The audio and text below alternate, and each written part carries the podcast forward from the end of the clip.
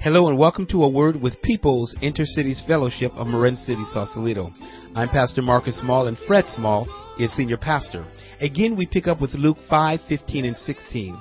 Yet the news about him spread all the more, so that crowds of people came to hear him and to be healed of their sicknesses. But Jesus often withdrew to lonely places and prayed.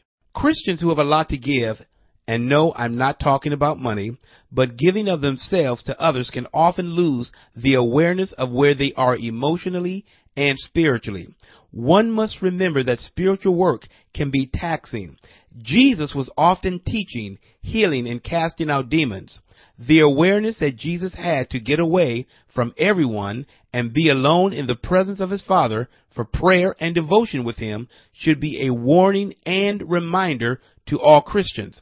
If you are one of those people who says, I just pray and do my devotion in my car during the commute time, or one who says, I just don't have the time to pray, you have failed to realize that Satan's trap has already snared you.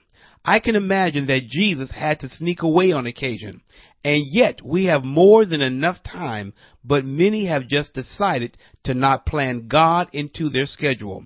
I wonder what would happen in your spiritual life if you began to practice Luke 5:16. We invite you to come visit us at People's Intercities Fellowship. You may join us Sunday mornings at 11 a.m. at 639 Drake Avenue in Marin City, Sausalito. You may reach us at 415-846-4937 or 707-322-4971. Our website is picf.net. This is Pastor Marcus Small. Have a great day.